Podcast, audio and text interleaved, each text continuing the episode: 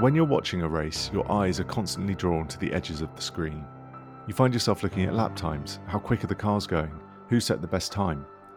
These minutes, seconds, and microseconds are crucial to every single race. But how did people keep time during the early days of motorsport? How did timekeeping evolve and revolutionise racing? Well, the undisputed king of timekeeping, Jean Campiche, has all the answers. We sat down with Jean to talk about how timekeeping and technology transformed motorsport forever. Jean himself helped some of the most legendary Formula One teams dominate racetracks in the 1970s and 80s. So reset your stopwatch and relive the timekeeping revolution with Jean Campiche. You can also watch the video interview on our website. Just click on the link in our show notes.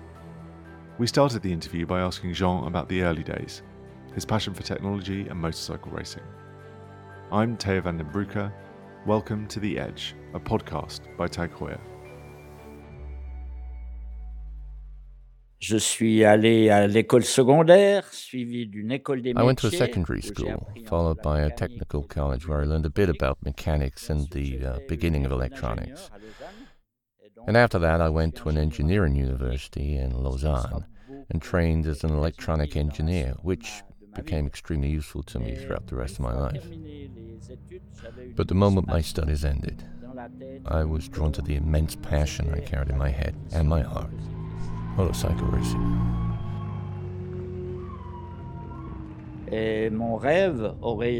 My dream was to be a works driver or factory driver, just like the renowned multiple war champion Giacomo Agostini.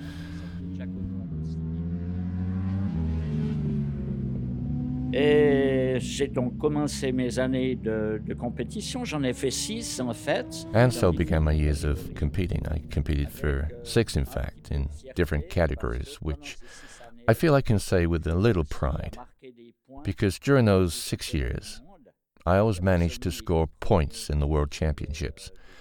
And it was only the first 10 who got any points. So, without saying I accomplished my dream, I did at least get to an acceptable level. Above all, I enjoyed myself. Après euh, six années de travail très dur, after six very tough years of work, of preparing the motorcycle, building, engineering, modifying, etc., of falls where I had to recover from small injuries and so on, I got to 1972 with empty pockets. I mean, I had no more money, and by then, I'd also started to say to myself, if I can make a living motorcycle racing, I'll carry on. If not, then I need to ask myself, how do I continue my career? Because without sponsorship, it was impossible to find sufficiently competitive motorcycles to get great results. Des, euh, euh motos qui soient suffisamment compétitives de façon à faire bons résultats.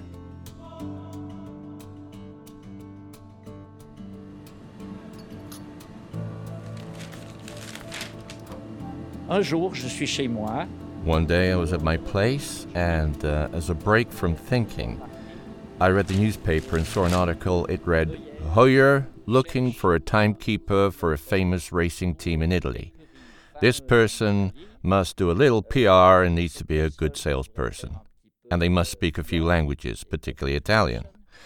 So I applied, and the initial round led to a competition between 45 applicants. Then it was down to five, and finally down to two. And I was fortunate enough to be selected, despite my Italian being very, very poor back then. Après cinq, après plus que deux, j'ai été choisi parce qu'en fait, toute mon expérience de I was chosen because, in fact, all my motorcycle competing meant that I knew all the heads of the circuits and meant I'd met some important figures within the world of sponsorship at major events. And on top of that, I had an unbridled enthusiasm for these kinds of competitions. And so I was chosen. It was the start of my work. I'd landed, landed at Heuer.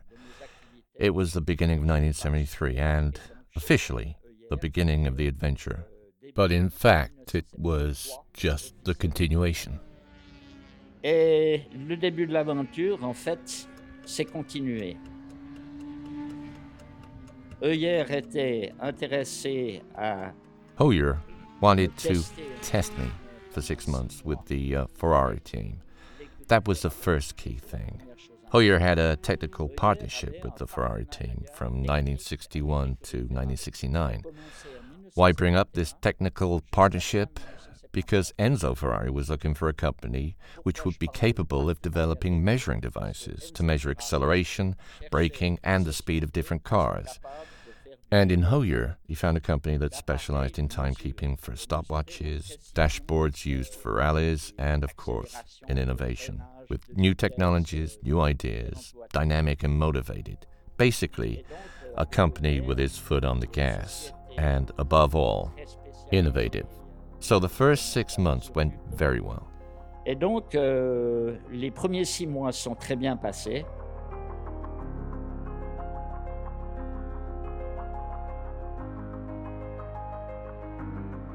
Au bout de six mois, Jacques Heuer m'appelle dans son bureau.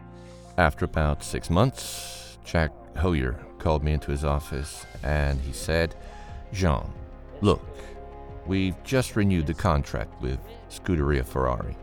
Are you keen to carry on working for us, or do you want to go back to your former life, racing motorcycles? And so from there on, you could say, I fell in love with Formula One and endurance racing cars. At that time, they had endurance racing cars too. I was still on the track, but now I was in the pit lane. I mean, on the other side of the fence, and it wasn't always easy to begin with. I remember very well the first competition I went to do the timekeeping for Ferrari was Vallelunga. It was the first time I took the plane to travel down from Geneva to Italy. I got there and Ferrari had already arranged the equipment the famous timing device developed by Heuer. The development of it had begun at the beginning of the 60s. It was finalized in 1962. So I had the pleasure of arriving at a company which already had a device which was practically finished and ideal for measuring the car's times. And in terms of timekeeping, you've got to picture what was involved. The Lunga is a six hour race, and it means following all the cars for six hours. I mean, not all the cars in the race, but the cars which are fast enough to compete with the Ferraris. Avec euh, les Ferrari.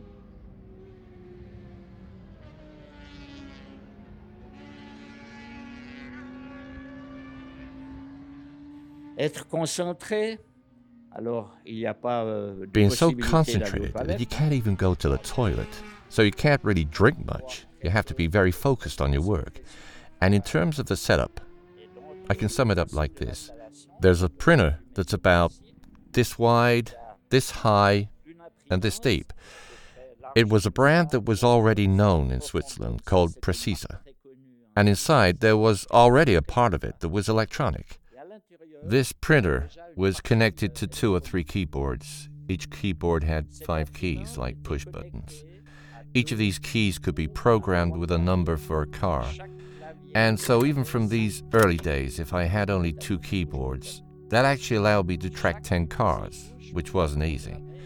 So, my job was to identify the cars that arrived on the track, passed in front of the box, and to give the most precise timing impulse possible by touching the corresponding key. Always trying, of course, to be as exact as I could be.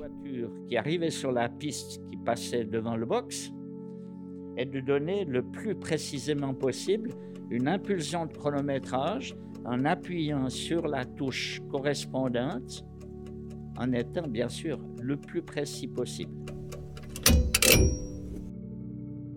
Alors, euh, il y a une anecdote. Au début, j'avais deux claviers pour 10 voitures. So here's a story. At the start, I had two keyboards for 10 cars. When I became a bit more of a, well, maestro and had more experience, I could manage as many as 15 cars, mostly in Formula One. Because Ferrari had made racing prototypes in 1963. I can remember my arrival very well. This was the era of Jacky Ickx at Ferrari and Arturo Merzario. And that year, Ferrari was focused on endurance races, but hadn't yet competed in a full Formula One championship. Only part of it. So I was already used to my work timekeeping for the endurance races. The six hours during Lunga Valley, the 1,000 kilometers of Nürburgring, the 1,000 kilometers of Monza, and the toughest one, the 24 hours of Le Mans. With that one, 24 hours long, it's not possible to keep going without drinking or relaxing. So I took a friend with me who worked a bit in technology, who understood the timekeeping setup and assisted me. I remember it so well.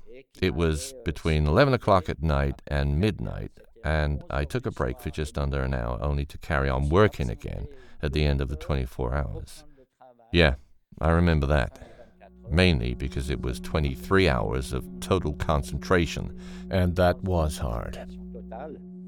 C'était euh, compliqué.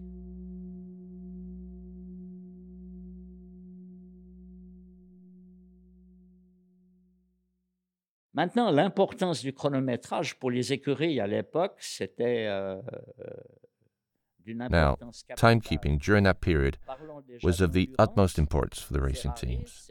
The endurance races for Ferrari already relied upon counting the laps. It wasn't just about measuring timings, it was also about the number of laps. First lap, second lap, third lap, etc.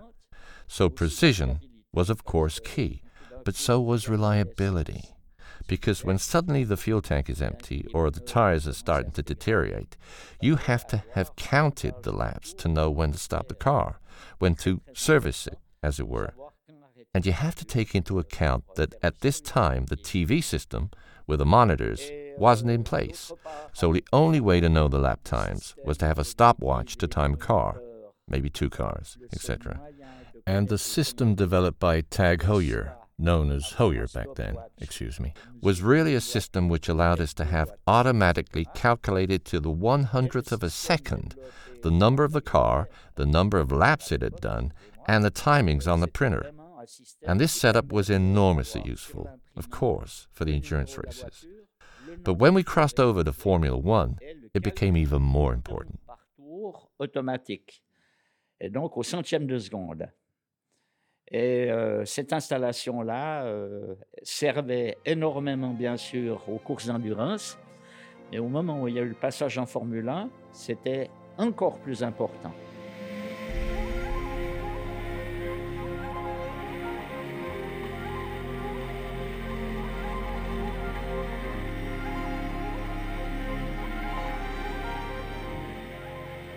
Alors pourquoi l'importance du chronométrage en Formule 1 Parce que euh, on va So why was timekeeping so key for Formula 1? Because well, let's look at a landmark here, 1974.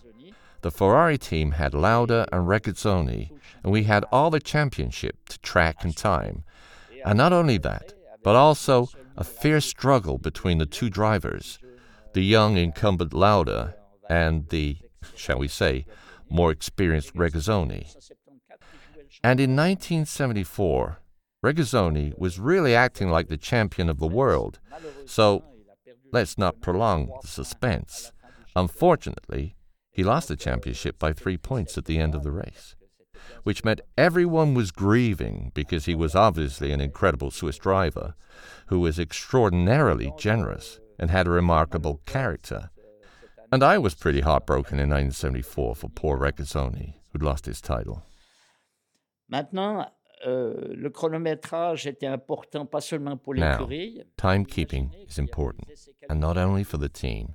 Imagine that during the qualifying rounds, one often had to wait, I'm being kind here, about half an hour before receiving the official results from the official timekeepers.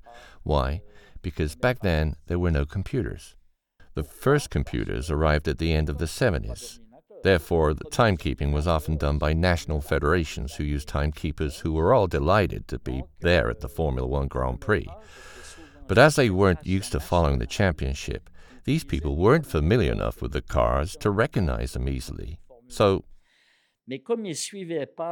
there were errors. We could see mistakes being made. Sometimes they identified the wrong cars. They believed Regazzoni had crossed the finish line, but in fact it wasn't Regazzoni, it was Lauda. And on top of that, because there weren't any computers, they were making their calculations with their hands, if you like, with their minds. So someone could be forgiven for occasionally making a mistake in their calculations, maybe to the tenth of a second, maybe even by a second. This meant that sometimes the official results were circulated. I get them, and three or four times during the first few years, I had to go over to the official timekeeper to say, knock, knock, knock, excuse me, I'm Jean Campiche. J'étais très connu parce que c'était la seule équipe. I was very well known because we were the only team who had an electronic timing device for measuring the car's lap times. And I arrived with an electronic timekeeping strip with all the results printed on it, so I could go to the timekeeper and say, Listen, something odd is going on because you've missed a timing for Regazzoni, or missed a timing for Niki Lauda. And I'm a bit surprised because it's when they made their best time. So he checked his timings against the Le Mans Centigraph timing sheet, and then effectively, sometimes, the timekeeper had to admit that I was right. That Heuer was proved right about precision. That was crucial. So that's one of the stories that explains the importance of timekeeping. J'avais raison, que Heuer donnait raison à la précision, ça c'était important. Et donc ça c'est un petit peu des anecdotes qui expliquent euh, l'importance euh, du chronométrage.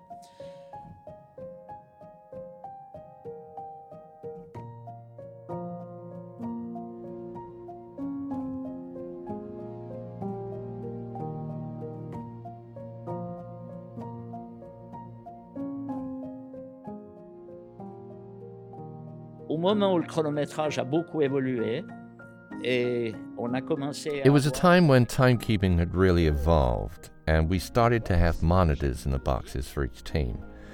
But the beginning of timekeeping was painful, because even if now there were fewer calculative errors, or none at all because we were there, already working on it, there were still often technical problems. Sometimes the images on the monitors were interrupted or interfered with by radio waves, etc., so that all the results began vibrating on the screen. There were times when there were power failures, so timekeeping was tricky right from the start. I'd say the biggest advances were made with the help of electronics at the end of the 70s, when Heuer worked hard to develop a completely automated system of timekeeping, totally automatic. full automatique, ça veut dire That meant that every car was equipped with a little transponder. A transponder is a tiny transmitter which says, I crossed the finish line at this point. And the times were measured by a timing device, which was then connected to a computer, which were, and these computers were huge. It was crazy. We were at the Nivelles circuit in Belgium to do a demonstration of Formula One, the Nivelles racetrack. I remember it very well. We had a station wagon, which was a Volvo, with a car already full with all the timing material, and behind it, the caravan with the computer. The computer was a big slab measuring nearly five feet across, over three feet high, and over five feet deep. It was enormous. And we had this demo in Nivelles, which was very convincing. The great Bernie Ecclestone wasn't there yet. He was at a high level, but the French Motorsport Federation were there. There were officials from the International Federation, and it was something that would have been amazing for Formula One. The problem was Le money. problème, c'est qu'il fallait de l'argent. Le système, il a prouvé qu'il pouvait fonctionner pour euh, les voitures qui étaient en test euh, sur le circuit de Nivelles. The cars being tested on the Nivelles circuit had proven that the system worked. We knew we needed to standardize this setup, but for that there had to be money. And this was at the end of the 70s. A very difficult time for the watchmaking industry because the Japanese had just entered the market with their quartz watches, very cheap watches, etc. This was causing some serious suffering for the Swiss watch industry. And so Heuer had a hard time focusing on the development of stopwatches, the development of watches, and unfortunately let the Ferrari contract go and let the timing division go, which had been developing the timekeeping devices. So sadly, you could say that the Heuer timekeeping adventure had come to an end. At the very beginning of 1980, when Heuer became part of the organization called Swiss Timing. Swiss Timing was an umbrella company for Longines, Omega, and Heuer. But at the time, these three brands were competitors. Nonetheless, this organization was put together. It was to protect Swiss culture and precision against the Japanese and the Americans, protect against companies like Seiko and Citizen, etc. So Heuer became part of Swiss Timing, and I had the pleasure of working within the bosom of this organization during the Youth Olympics at Lake Placid during the Winter Olympics and in Moscow during the Summer Olympics. Heuer's dream sadly ended there.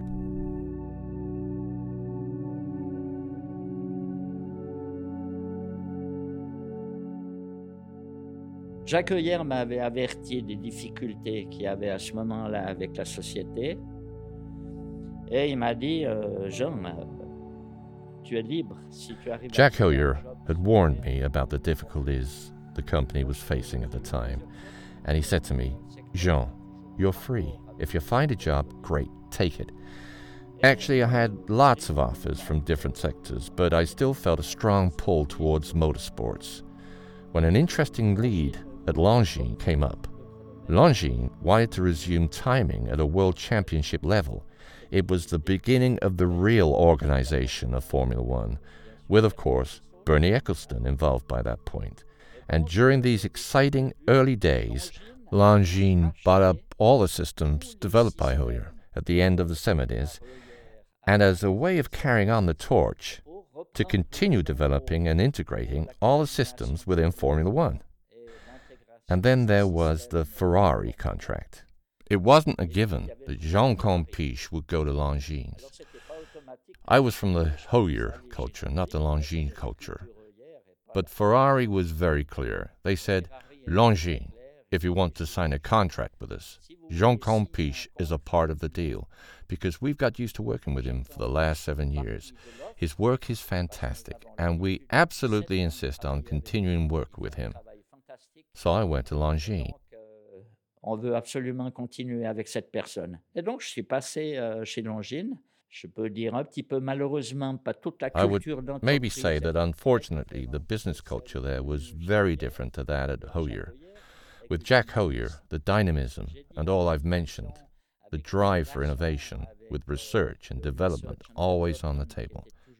But Longines was also fascinating work because I still worked a little for Formula One, but in general, it was primarily for Ferrari timekeeping.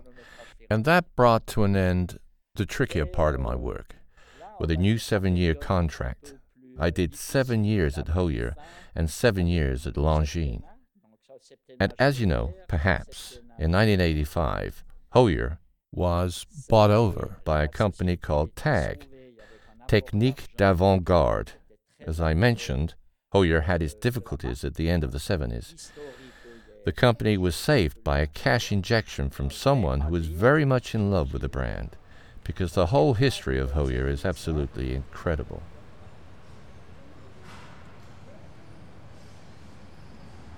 C'est Yves Piaget qui, lui, a mis de l'argent pour sauver la société. It was Yves pour pas que Piaget Heuer parte en who put up the money to save the company so that Heuer wasn't bankrupted, which would have been a catastrophe. And one day, Piaget, who traveled a lot, met someone called Akram Ojjeh.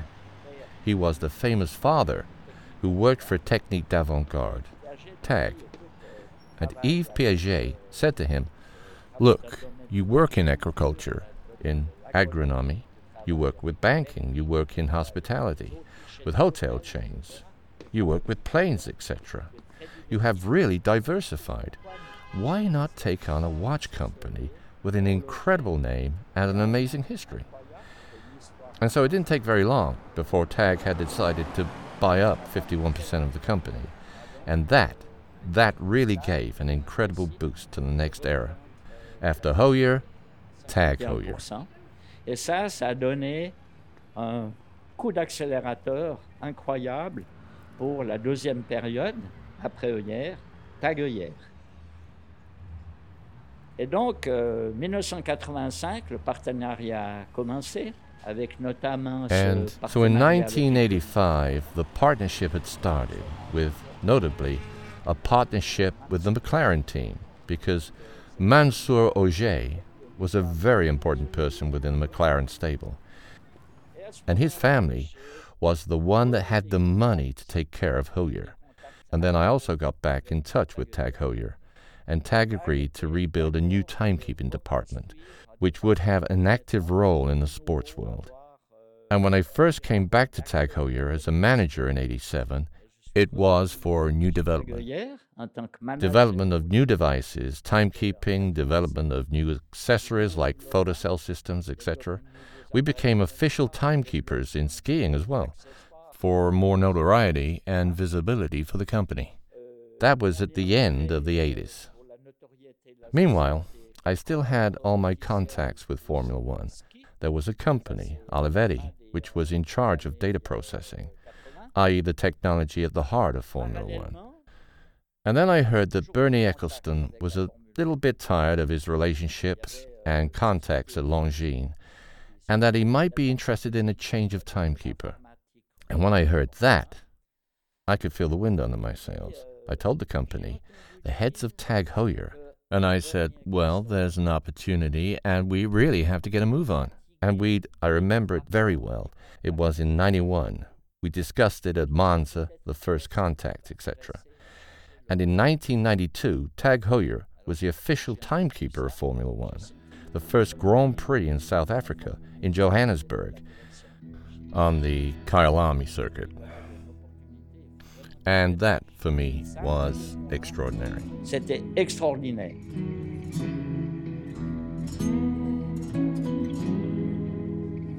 Mais ce qui était quand même le plus extraordinaire, c'est que Tag Heuer avait repris de But what was even more extraordinary was that Tag Heuer had regained its heights, and much of that is due to the fact that the extraordinary history of Heuer could continue on through the incredible developments in improving precision and reliability of timekeeping within the world of Formula One. Today, when you see the precision of the transponders installed with the cars, the transponder is capable of guaranteeing to within a thousandth of a second when the car has passed the finish line.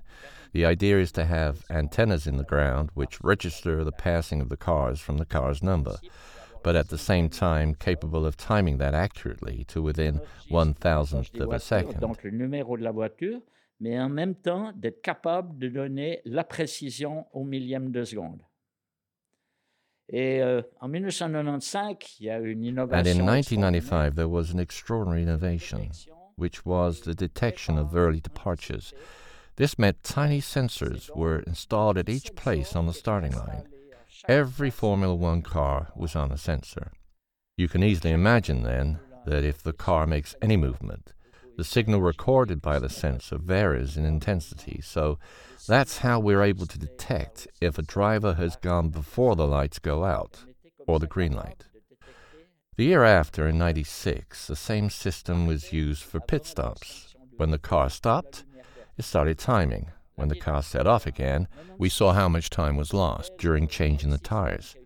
At the time, refueling still took place. Donc ça, c'est des innovations qui étaient incroyables. So that's where these innovations were incredible for timing. The technology had advanced, but it was reliable now too. The role was also, finally, we had results on the monitors that were clear. We started color coding the times. They were in green when the timings were better, purple or red for absolute times, improved times, etc. And now, today, unfortunately, all on private TV channels. You have so much information available with intermediate times, with the speeds, the gaps, all the information you could need to make you excited and ready to watch the famous Formula One Grand Prix.